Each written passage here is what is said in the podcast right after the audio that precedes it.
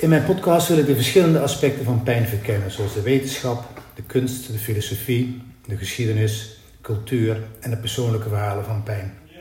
We kijken steeds veelal anders met andere ogen naar die ene persoon met pijnklachten. Samen wil ik op zoek naar de manier waarop er naar pijn gekeken wordt.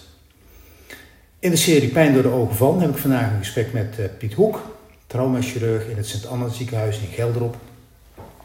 Piet heeft zijn uh, vooropleiding geneeskunde in Maastricht, opgeleid tot chirurg in het MMC Eindhoven, Academisch Ziekenhuis Maastricht en de Universiteitskliniek voor Ongevalchirurgie in Mainz, waar hij differentieerde tot traumachirurg. Sinds 2009 werkzaam als chirurg in het Sint-Anne ziekenhuis in Gelderop, met aandachtsgebieden algemene chirurgie, buikwandchirurgie en de traumatologie. Piet is 50 jaar, getrouwd, twee kinderen en zijn hobby's zijn golven en het buitenleven, waaronder skiën. Welkom Piet, leuk gesprek met je te hebben. We zitten hier in de praktijk in, uh, in Gelderop, ook waar jij werkzaam bent in het ziekenhuis. Ik wil beginnen graag het uh, gesprek met een vraag die ik laat horen. Een vraag die gesteld is door mijn vorige gast, Walter van der Wegen, de dataspecialist. Ik laat hem je horen en op het einde kom ik erop terug en dan hoop ik op een antwoord en dat we daar ook eens uh, eventueel een gesprek over kunnen hebben. Daarbij, ook voor jou nog even een vraag voor mijn volgende gast. We gaan eventjes weg uit het medische circuit. De topsporter Marcel Balkenstein, voormalig Hockey International. Ik laat jou nu de vraag van Walter horen. Dus Pieter, aan jou de vraag. Als traumachirurg ben je denk ik vaak op het acute moment bij patiënten die veel schade, veel weefselschade, veel letsel hebben, eh, wat natuurlijk pijn zal veroorzaken. Wat is jouw relatie als traumachirurg die op het acute moment met patiënten bezig is uh, met chronische pijn? Heb, heb je daar iets mee of helemaal niets? Of is daar toch een relatie die wij misschien niet zien en jij wel weet? Daar ben ik heel erg benieuwd naar. Ik ga het vragen. Dus Pieter, aan jou de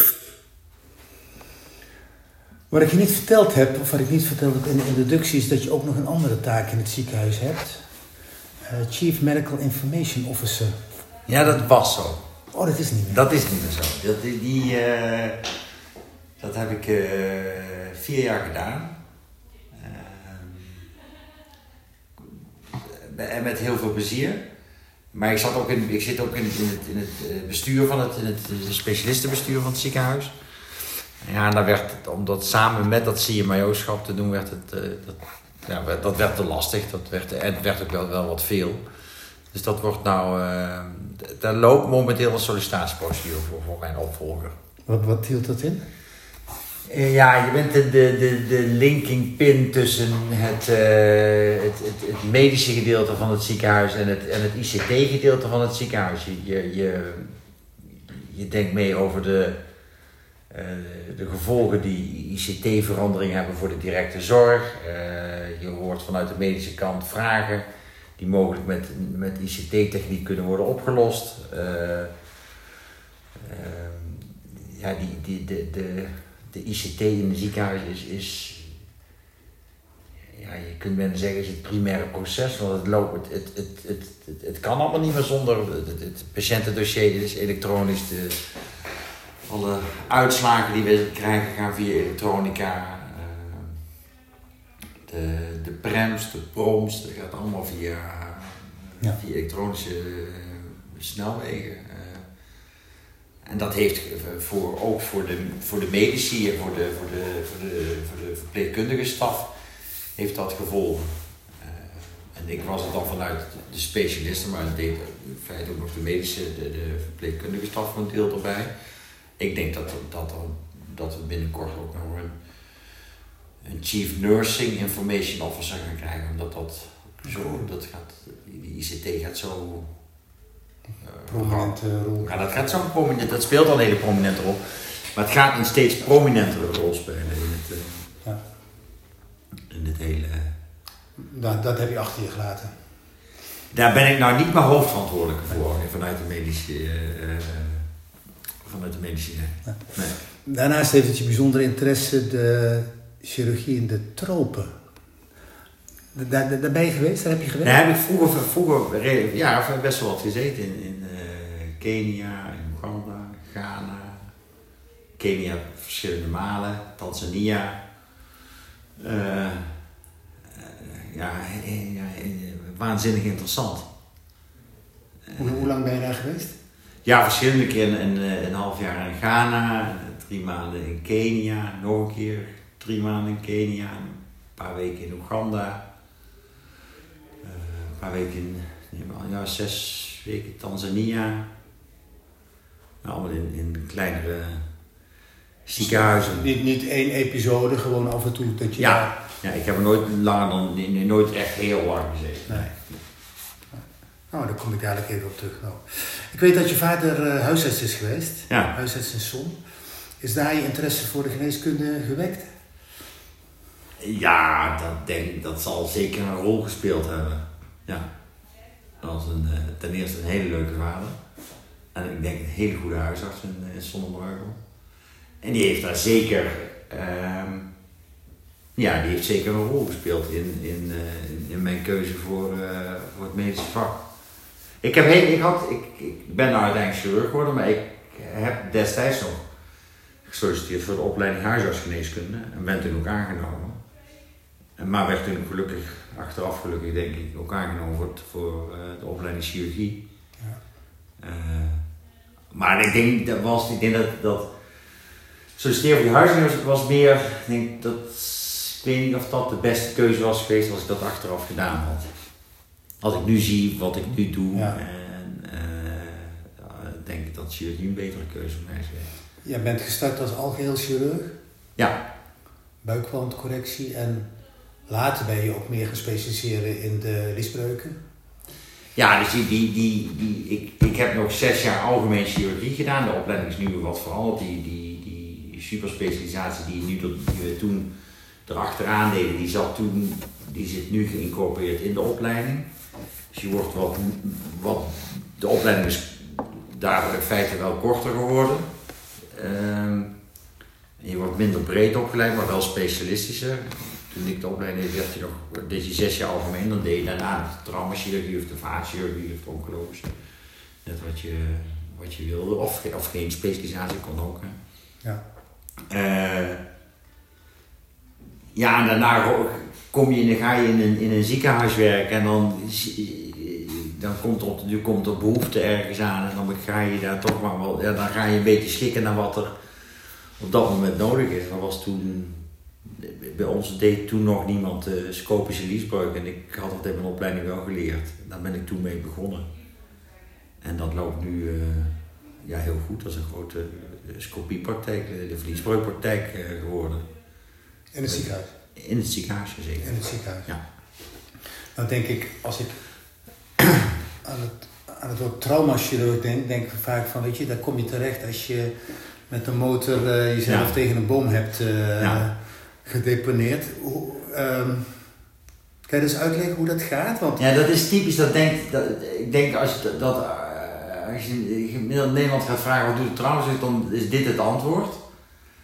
Of het hele aantal, als ze er wat dieper over nadenken, ja, weet ik eigenlijk niet precies wat dat dan. Wat, eh.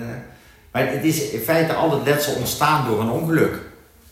Door een ongeval. En dat kan net zijn dat, dat eh, dingen die ik, die ik helemaal zelf kan oplossen, of dingen die, waar ik anderen bij heb. Maar de, de, superspecialisatie zit hem, dat, dat, zit hem wel in de complexe trauma. eh, dus de, de, de, de, de slachtoffers die meer letsels hebben of voor meerdere orgaansystemen. Waar jij in ieder geval op dat moment bij de opvang de leiding over hebt en, je, en het overzicht behoudt. ja, En dan andere specialisten erbij haalt. Een neurochirurg, een cardiochirurg, een orthopeed, of een cardioloog, of een plastisch chirurg, of nou, net wat kinderarts, gynaecoloog. Je hebt met zoveel vakken dan bij die grote traumapatiënten. ja. Nou hebben we dat hier in Gelderop niet veel meer, want die hele traumachirurgie is inmiddels anders ingedeeld in traumacentra. En de grote letsels, de zwaarste klasse patiënten gaan in principe allemaal naar Tilburg vanuit hier, of naar Maastricht of naar Nijmegen. Eh, en niet meer naar, eh, naar Gelderop of iets ergens. Of eigenlijk ook, ook bijna niet meer, of ook een stuk minder naar, naar het Catharine of naar het Maxima of naar Helmond. ja.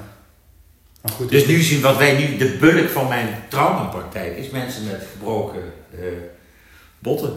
Uh, heupen, knieën, pols, elleboog. Toch, toch afwijkende protocollen?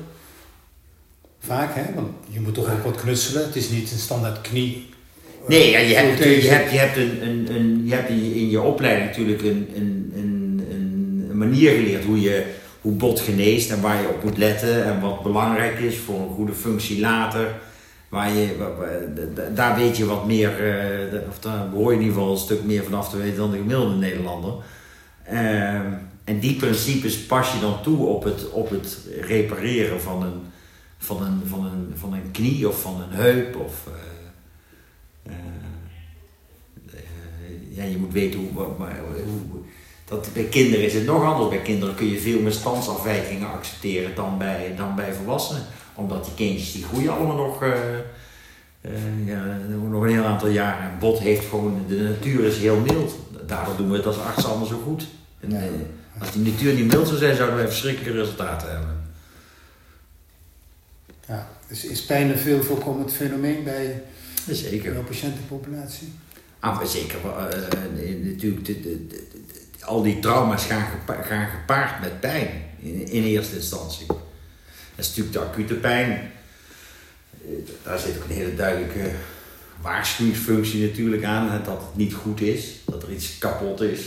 Dat, dat, ja, soms zien mensen het nog niet, maar door de pijn weten ze wel dat er iets aan de hand is. Dat er iets niet klopt. En, gelukkig heel vaak kun je dat oplossen door uh, of een interventie doen middels een operatie of een tijdelijke immobilisatie of, of een schips of, of een brace. En dan ga je verder onderzoeken wat er aan de hand is. En, uh, ja, gelukkig kunnen we het meestal met, maar dat, je, weet ook dat er heel veel mensen, een heel aantal uh, mensen met pijn blijven zitten. Of een verminderde functie. Ik zeg ook heel vaak, dat is ook een deel van mijn vak, vind ik, het is verwachtingsmanagement. Zeg, wij zijn niet onze lieve ik kan niet maken zoals het was. Ja. Levert altijd iets in. En hoeveel dat is, dat ik van de ene factuur kan ik zeggen, nou, daar, gaat, daar gaat u echt fors wat op inleveren. Daar, dat zal wat minder zijn. Dat hangt af van de leeftijd, van wat die patiënt zelf nog wil. Heeft hij overgewicht, rookt hij, suikerziekte, medicijngebruik. Er zitten natuurlijk allerlei dingen bij nou, wat, waarvan ik van tevoren weet, oké, nou die heeft, een, uh, die heeft op zich nog een redelijke papieren en die heeft hele slechte papieren veel samenwerking met collega's? Je noemde het net, is dat dan vaak in het acute stadium of geldt dat voor alle patiënten? Ja, of je heel veel samenwerkt met, ja, je, je, als je ziet dat er problemen zijn, als je ziet van, van tevoren al ziet dat, een, dat de patiënt een zware suikerpatiënt is of een, of een heel slecht vaatstelsel heeft, dan vraag je daar wel collega's bij, omdat dat, dat, factoren zijn die van tevoren eigenlijk moeten worden aangepast voordat jij je, je interventie gaat doen. Ik als een, als een, een onderbeen niet doorbloed is door, door atherosclerose, ja, dan is de kans dat een breuk daar gaat genezen niet groot. Als die patiënt dan nog suikerziekte heeft en ook nog rood, ja, dan, dan vind ik ook dat je, één vind ik dat je als dokter daarna daar iets van moet zeggen. Ik vind ook dat je tegen de patiënt mag zeggen, van luister, u heeft een probleem, u bent gevallen, daar kunt u niks aan doen, dus dat neem ik u niet kwalijk. Ehm, maar een deel van de oplossing, daar kunt u zelf zorg voor dragen. Dat is door bijvoorbeeld te stoppen met roken. Of zorgen dat die suiker beter onder controle is, of dat u afvalt. En zeker in de, in de liesbreukpraktijk is dat helemaal. Want als je een BMI van boven de 32 hebt, dan is het maar de vraag of een liesbreuk opereren eh, of, een, of een navelbreuk, of dat überhaupt zinvol is. En, en als ze dan nog roken erbij en bijvoorbeeld nog suikerziekte hebben, ja, dan is de kans op complicaties of een, of een, of een, of een recidief is gewoon veel te groot. Het heeft gewoon geen zin om dat te doen. Eigen verantwoordelijkheid. Ja, vind ik wel. Ja, dat is, maar, maar in feite, het, het, het is niet mijn... Zo werkt het. Nee, klopt. Het is, dat, zeg, dat is niet mijn probleem. Ik ben, al, ik ben vrij duidelijk altijd. Dat is het probleem, maar daar moet u zelf een oplossing. Daar kunt u zelf aan bijdragen aan dat probleem, om dat op te lossen. Ja. Als je die patiënten gezien hebt, Dan, dan komt er pijndemping bij. Uh, die, komt dan ook de pijnarts erbij of gaat dat gewoon rechtstreeks vanuit jullie? In eerste instantie gaat dat gewoon rechtstreeks via ons. En als dat langer wordt en het wordt gecompliceerd, omdat, het, omdat ik het met mijn, uh, mijn, toolkit, zeg maar, mijn, mijn pillen die ik, uh, waar ik van verstand van heb, uh, niet opgelost krijg, dan hebben we daar gelukkig op dit moment specialisten voor die daar dan. En dan vind ik ook dat je die daar, ja. dat je die daar vroegtijdig bij moet halen. Hebben jullie overleg met elkaar? Met de pijnarts heb ik al eens overleg, ja. ja. Als, als maar geen, we hebben geen uh, regulier overleg, laat ik het zo zeggen.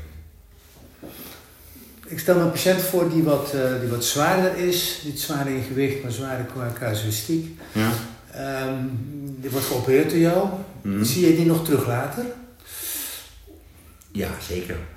En, en de traumapatiënt bedoel je? De traumapatiënt. Ja. Um, en op het moment dat jij denkt van dat je daar moet een revalidatietraject bij komen kijken, of daar moet een psycholoog bij komen, of daar moet iets anders bij komen, zie je die dan daarna nog terug? Ja. Oké. Ja. Nou, dat was, dat, daar ben ik altijd benieuwd naar hoe dat dan gaat. Hè? Is, nee, ik zeg, kijk, als, als ik patiënten als eerste, als patiënten het, het, het hoofdprobleem uh, bij mij ligt, dus bij, uh, in mijn praktijk, dus in op mijn aandachtsgebied. En ik verwijs je naar een revalidatiearts, omdat die het proces moet gaan ondersteunen, zeg maar. Ja. Dan zeg ik ook tegen patiënten, ik verwijs je naar de, voor dit, dat. En, uh, of ik maak een reguliere afspraak met ze. Maar als dat niet nodig is en ik zeg, en geef die mensen dan wel mee. Als u er met de, met de revalidatiearts niet uitkomt, dan komt u bij mij terug. Ik ben nog steeds uw hoofdbehandelaar. Ja, en dan heb je ook informatie van die andere disciplines. En dan zorg ik dat ik informatie krijg waarom die patiënt dan terugkomt. Of wat dan het probleem ook is. Is dat het voordeel dat je in één elektronisch patiëntendossier werkt? Ja, de, hele, ja in het ziekenhuis? In het ziekenhuis wel natuurlijk, maar, die, maar de revalidatiearts is dan vaak, die zitten dan vaak in Bliksembos, dus die zitten in een ander dossier te werken. Uh, maar je hebt wel de informatie? Maar ik krijg wel de informatie, Oké, daar, lopen, daar lopen wij als, als fysiotherapeut in de eerste lijn nog altijd tegenaan dat wij nee, dat daar niet ehm, up-to-date zijn, terwijl we wel heel graag het beste voor hebben met de patiënt. Maar dat, maar vanuit mijn rol dan als CMO die ik vroeger had, daar denk ik nog steeds dat, we, dat de, de overheid, noem ik het dan maar, daar echt wel een steek heeft laten vallen. Dat het zo onwaarschijnlijk lastig is om medische informatie uitwisselbaar te maken. Wij kunnen nu sinds twee jaar, denk ik, pas röntgenfoto's uit het Catharine ziekenhuis, nou niet het Maxima, Elke en Anna, kunnen we nou als patiënten toestemming geven, onderling uitwisselen, real time. Terwijl als ik nu van jou een foto maak en ik duw op een knopje, kan de hele wereld die zien. Maar dat komt tot twee jaar geleden. Als je een röntgenfoto in de Catherine liet maken, moest je wij spreken nog met een dvd'tje in je achterzak naar het Anna. Werd die ingelezen. Dat is niet meer van deze tijd, dat is nu gelukkig ook over. Maar nog steeds met de medische informatie is het heel lastig om al die, die medische informatiesystemen, om die te koppelen. En dat is natuurlijk waanzin dat dat niet kan. Dat is echt een informatieachterstand die we soms hebben. Nou, patiënten, en terecht dat patiënten denken, staat toch in de computerdokter. Ja, ja precies. Dus dat zou... En daar had de overheid meer sturing op moeten geven. Ja. Gaan we dat nog voor elkaar krijgen? Oeh. Dat weet ik niet. Dat, dat durf ik echt niet te zeggen, omdat die bedrijven inmiddels zo machtig zijn geworden. Zeker in de medisch specialisten, daar zitten zo'n paar, twee hele grote spelers. En of die bereid zijn om te gaan delen onderling. Ach, maar het is, voor, het is voor de eerste lijn, en of je dan praat over uh, uh, ja, de fysiotherapie, ergotherapie, maar ook de rol van de huisarts. Die informatie, iedereen loopt daar tegenaan. Hè? Ja. De, het demotiveert ook. Om, kijk, je wil heel graag uh, de informatie voor de patiënt vooraf beschikbaar hebben. En als het niet lukt, ja, dan. En, en iedereen is goed van, van intentie, hè? maar als het dan niet lukt, dan ja, dat is ja. frustrerend.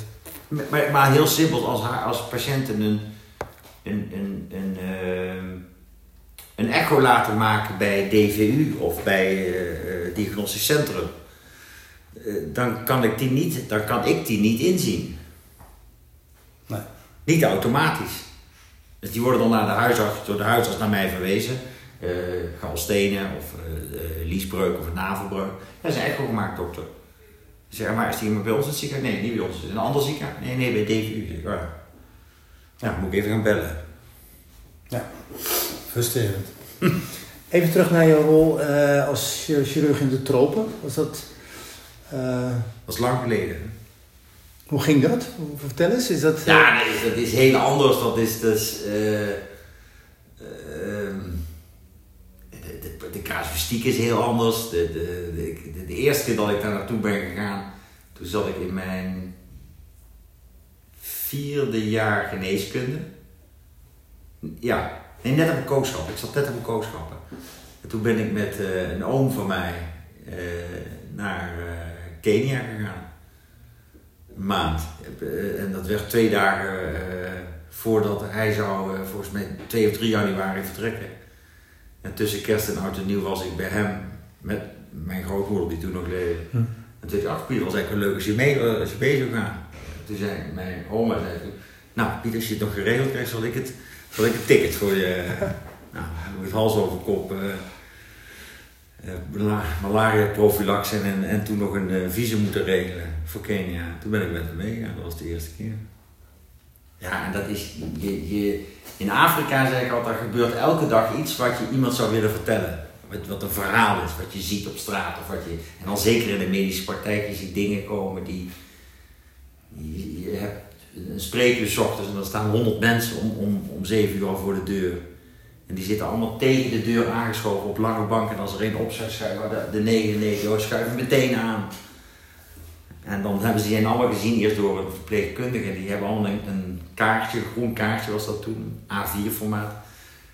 En na een paar dagen heb je door, als er heel veel op staat, weet ik het, pijn, uh, jeuk, uh, uh, hoofdpijn, niezen, misselijkheid, braken, diarree. Ja, dan wist je dat er dan niet zo heel veel aan de hand zijn of het is malaria of iets generalistisch. Als er staat pijn, arm, dan is er iets met die arm. Dus ik, wat ik na een paar dagen deed, keek die kaartjes door en alles waar echt heel duidelijk op staat, pijn arm, pijn buik, uh, pijn nek, die haalde ik als eerste uit. Want daarvan wist ik zeker dat dat, dat waren echt, ja, dat, en dat was dan ook altijd wel, echt wel iets. Gebroken arm van een, van een paar dagen oud, mega grote abscessen, ja, allerlei... Uh, Dingen die wij niet. Ja, die, die, die, die zie je niet meer in de, die zie je niet meer in de praktijk. Nee. Dat komt hier niet meer voor. Nee. En je hebt beperkt middelen om, om, het, om het op te lossen. Ja. Piet, voor je liggen vier, vijf kaartjes. Ja. Ik zeg nu vier, omdat vier je lievelingsnummer is. Ja, dat is een geluksspel. Wil je er uh, een pakken? Ja. Nou, kijk nou.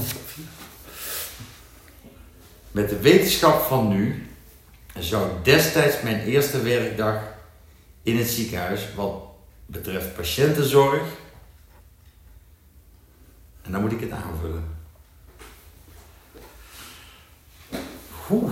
Met de wetenschap van nu. ik denk hetzelfde zijn. Oké.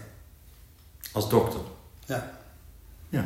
Het kan zijn dat je denkt van, nou weet je, ik zou nu, als ik het over mocht doen, zou ik me anders, zou ik een andere instelling hebben of ander, um, anders met collega's omgaan of meer... Ja, ik heb in mijn, in mijn loopbaan wel dingen gedaan waarvan ik denk, nou dat zou ik nu zeker anders hebben gedaan. Dat is meer mijn temperament. Ik kan af en toe wat opvliegerig zijn. Dan ben ik wat eufemistisch. Oké. Okay. maar... Uh, als dokter ja. denk ik dat ik dezelfde uh, instelling naar mijn patiënt, dat vind ik uiteindelijk het allerbelangrijkste. Dat is, eigenlijk de, de, dat, is, dat is de enige aan wie ik verantwoording heb af te leggen. Ja. Aan helemaal niemand in het ziekenhuis. Alleen aan mijn patiënt. Ja. Dat is de enige die mij, waar ik verantwoording moet afleggen. Daar moet ik, die moet ik recht in de ogen kunnen kijken en zeggen dat ik mijn best heb gedaan. Dan blijf het dicht bij jezelf. Mooi. Ja, maar heb ik ook geen, uh, d- daar heb ik nooit aan getwijfeld. Hoe ga je zelf om met pijn? Ik heb een pijngrens van niks. Dat weet iedereen. Is dat nou weer? Ik heb denk ik de laagste pijngrens van, eh, van West-Europa. Ik vind pijn verschrikkelijk. Ik zal er ook alles aan doen om pijn te voorkomen. Doet dat met je dan? Ik vind het gewoon niet fijn om pijn te hebben. Nee. Nee, dat vindt niemand. Niemand Nee, maar vindt vind, pijn. ik vind dat echt... Ja, ik, mijn, mensen zeggen, ik heb een hele hoge pijngrens. Dan denk ik, ja, dat zal, kan. Ik niet. Ik heb vorige week een podcast gehad met eh, Walter van der Wegen, de datawetenschapper. En die Ja. zegt dat een hoge of een lage pijngrens eigenlijk niet bestaat. Dat denk ik ook. Maar dat het afhankelijk is van de externe factoren. Ja, dat zal zeker. Angst voor. Angst voor. Maar Het is waar niet ben dat, waar je bang voor? Niet, niet dat ik het, niet, niet dat ik er angst voor heb, dat ik bang ben voor pijn. Maar ik vind het gewoon niet plezierig. Nee. En als er middelen zijn om dat te voorkomen, nou, waarom zou je er geen gebruik van maken als dat niet al te veel schade aanricht, zeg maar. Geef eens een voorbeeld. Nou, ik kan, het voorbeeld, iedereen die die podcast zal luisteren, maar die zal meteen zeggen, ja, kom maar met je voorbeeld. Als ik een eh, vaccinatie moet hebben, gaat er een paar uur van tevoren een verdovingssticker van een kind op. ja. Heb ik toevallig ben ik in die gelegenheid om makkelijk Ja. tot die dingen Ja. toegang te hebben. Maar ik ga op de kinderafdeling zo'n eh, zo'n stickertje halen. Met zo'n verdovingshalfje erin. En die plak ik op. En dan ga ik mijn eh corona-vaccinatie, of nou de, de griepprik, eh, die we binnenkort in kunnen gaan halen. Duck sticker. krijg ik zo'n sticker erop van tevoren. En dan voel ik niks van die spuit. Zeggen jouw kinderen daarvan? Die lachen me uit. Ja, mogen ook. Ja. Het is misschien ook wel een beetje bijzonder, maar is dat, hoe doe je dat dan met je patiënten? Want er komt ook iemand binnen, pijn 8, 9. Hè? Dus Ja, serie- ja dat ik, serieus. maar dat, dat denk ik heel vaak. Dat, dat denk ik eigenlijk voortdurend als, iemand, als ik iemand ga opereren of iemand moet gaan behandelen. Denk ik, nou jij liever dan ik. Ja. Prijs me ook altijd nog in een, in een hele plezierige positie dat ik aan deze kant van de tafel sta en dat zij erop liggen. Ik gun het niemand op erop te liggen, ze begrijpen me niet verkeerd. En ik vind het helemaal geen verkeerde gedachtegang. Maar ja, het is natuurlijk niet leuk om behandeld te worden. Het ligt natuurlijk in, dat is in- als je iets hebt wat, waar je zegt, dan kun je heel dankbaar zijn dat we het allemaal kunnen. Dat is ook zo. Maar op voorhand is het allemaal niet leuk wat er bij ons in het ziekenhuis gebeurt. Met mensen. Nee, maar dingen overkomen je. Ja, en mensen En, zijn eh, dan heel blij dat het weer goed met ze gaat. Of dat we ze beter kunnen maken. Of minder schade kunnen. Dat ze minder schade ervan gaan krijgen. Dat, dat komt natuurlijk allemaal mee voor. Maar op voorhand, ja, niemand kiest ervoor.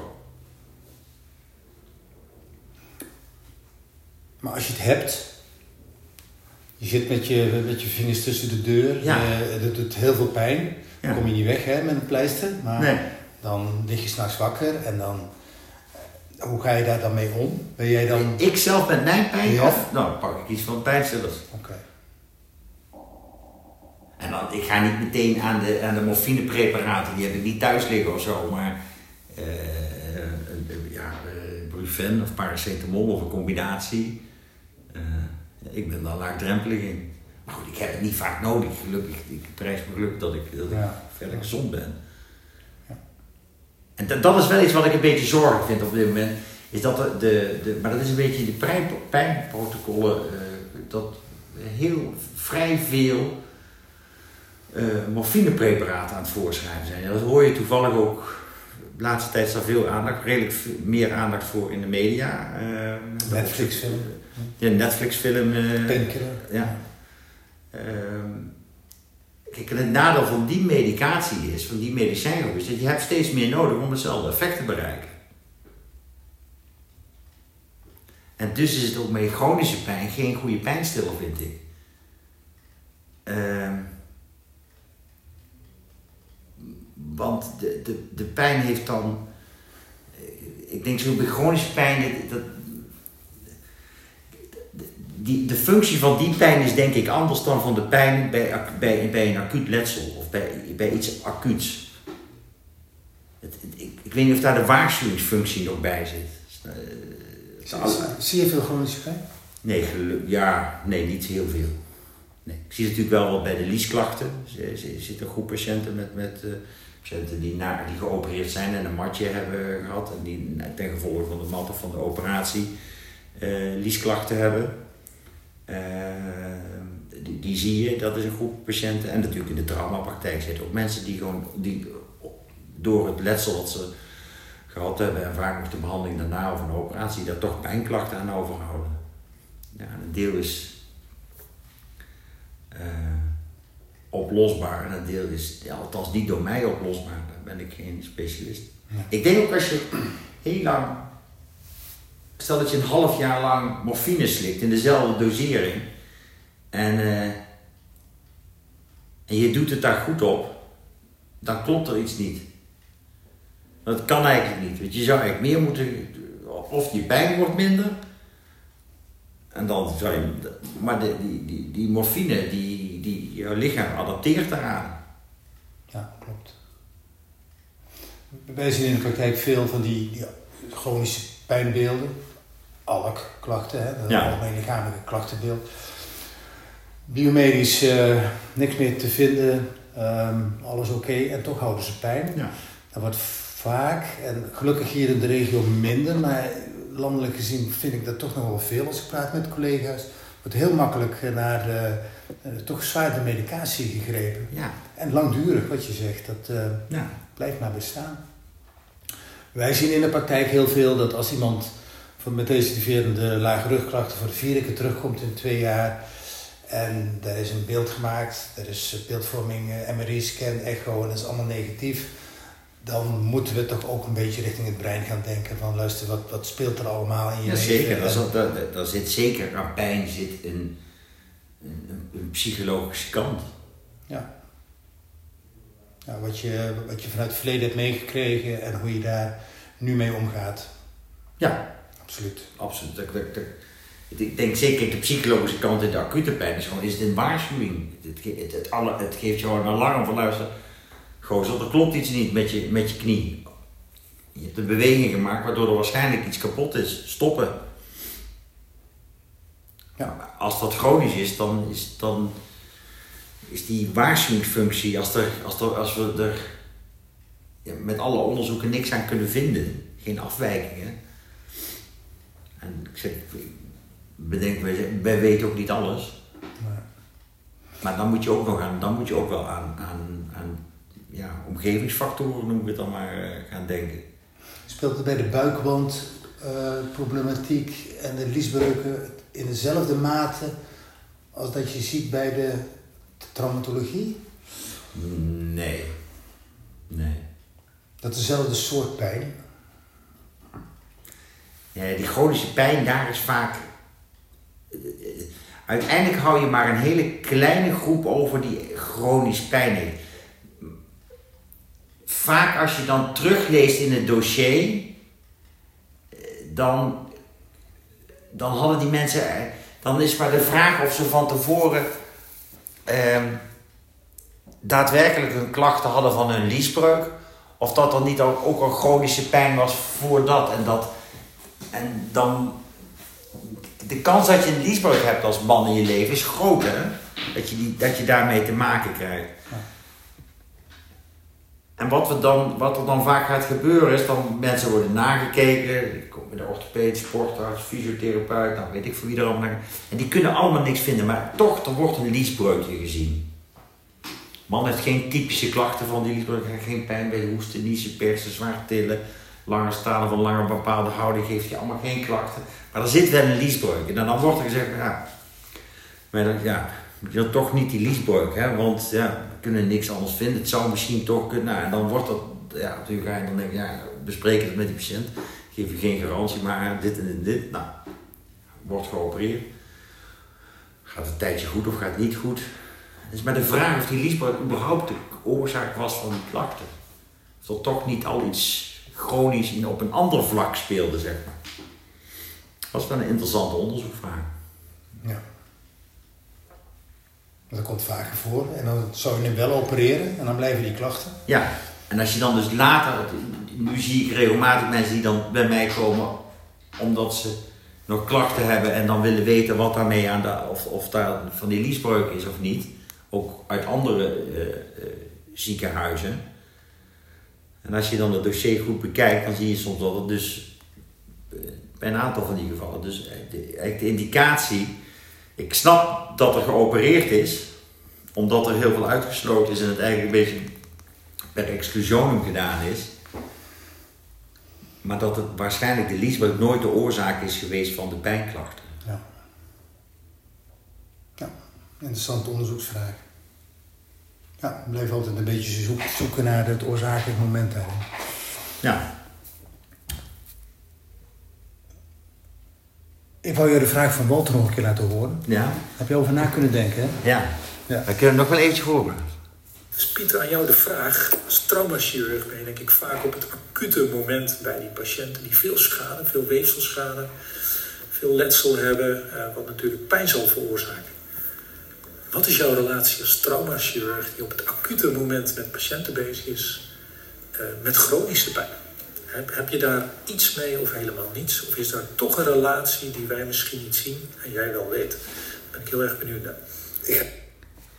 Ja, ik, ik, heb het al een beetje aangestipt eerder in het gesprek. Ehm, kijk, die acute pijn op dat moment die is vaak goed te managen. We kunnen dan hele forse pijnstillers eh, toedienen. Maar- het gesprek daarna is dat, dat, dat je mensen gaat eh, voorbereiden dat, dat dit niet meer goed gaat komen. Dat, dat, dit, dat, dat ze hier schade, blijvende schade aan gaan ondervinden. En dat is toch verwachtingsmanagement wat daar voor een deel bij zit. Dat denk ik ook bij, dat, bij die chronische pijn, voor, zeker bij die traumapatiënten, dat je mensen daar wel op moet voorbereiden. Dat je het niet meer gaat. En dat ligt niet aan mijn onkunde of, of, of dat een andere dokter het beter zou kunnen. Of, en als een andere dokter het beter zou kunnen, dan ben ik de eerste die zegt. Ik vind het meest erge vind ik om mensen te opereren waarvan ik denk, weet je, 30 kilometer verderop zit er eentje. Die doet het veel vaker dan ik en die kan het veel beter dan ik. Maar omdat hij nou net bij ons in het ziekenhuis bent, moet hij hier, eh, wordt hij door mij geopereerd. Dat is geen fijne gedachte. Vind, eh, vind ik dan. Hè, als, als... Dus je moet die mensen goed voorbereiden op wat ze, eh, wat ze kunnen verwachten. Dat is wel een relatie met de, met de chronische pijn die ze daar. Want dat- je, je weet gewoon in sommigen dat dat, dat, dat gaat niet goed komen. Er is gewoon de schade te groot voor. Duidelijk zijn in de berichtgeving naar de patiënt. Ja, duidelijk, eerlijk. Dat, dat zeker. Heeft geen enkele zin. Je moet niet zeggen, daar ga, maak er zich zorgen, komt goed. Dat zal ik nooit zeggen, want dat is niet zo. Nee. Komt niet goed. Weet je vanaf het moment dat de patiënt bij jou komt. Of dat u het eerst willen binnenkomt, zeker bij die grote, bij die grote trauma's. Ja. Kan, het, kan het alleen maar mee. Je moet, je moet ook niet zwart ervoor eh, afschilderen dan dat het is. Hè? Je moet je niet de put in praten. Alle hoop ontnemen. Dat heeft ook geen zin. Maar je moet er wel reëel in zijn. Duidelijk. Nou, dat is een mooi antwoord op de vraag van eh, Walter. Ja. Ehm, volgende week heb ik eh, Marcel Balkenstein, Ehm, oud international hockey. Ehm, bekend al om zijn. Hij heeft een boek geschreven, Ja. Bikkelhart. Ja. Hart met een T, het heeft een andere lading, maar bikkel is dat hij ook wel totaal eh, alles weg, weg kon cijferen, pijn totaal kon negeren, omdat hij dat Ja. voor ogen had. Dus ik vind het wel fijn om dat gesprek met hem te hebben. Heb jij een vraag voor Marcel? Want dat, dat past wel mooi bij, bij jouw omgaan met pijn natuurlijk. Ja, die heb ik zeker. Nee, ik heb ooit een, hij is ooit mee geweest op een, eh, een, een, een, eh, een, een, een uitje van het ziekenhuis. Ehm, waar hij een heel, een, heel, zijn boek, het hele verhaal aan ons heeft verteld. Heel indrukwekkend. Ja. Ehm, dus mijn vraag aan Marcel is... ehm, wat is voor jou het grote verschil tussen fysieke en psychische pijn? Korte vraag, hele mooie vraag. Dus het verschil tussen ja, fysieke en psychische pijn. Heb je daar een duidelijk verschil tussen? Dat zou hij ongetwijfeld hebben. Ja. Ja, dat is, eh, ja, dat is mooi. Dat is ook een heel mooi, eh, wat mij betreft, een heel mooi einde van dit eh, gesprek. ja. Zou jij nog ergens op terug willen komen? Nee, dit mag allemaal eh, de eter in. Dingen die jij eh, denkt van, ja, weet je, daar wil ik, nou ik hier toch ben, wil ik dat toch nog even vermelden? Of eh, aan Nee. vullen? Nee? Nee, ik, vind het, ik vond het een heel fijn en leuk gesprek. Ik ook. Leuk. Superleuk. Ja, Dankjewel. graag. Ehm nou ja, we gaan kijken wat Marcel hierop te vermelden ik ben heel benieuwd. Ik ga luisteren. Dankjewel.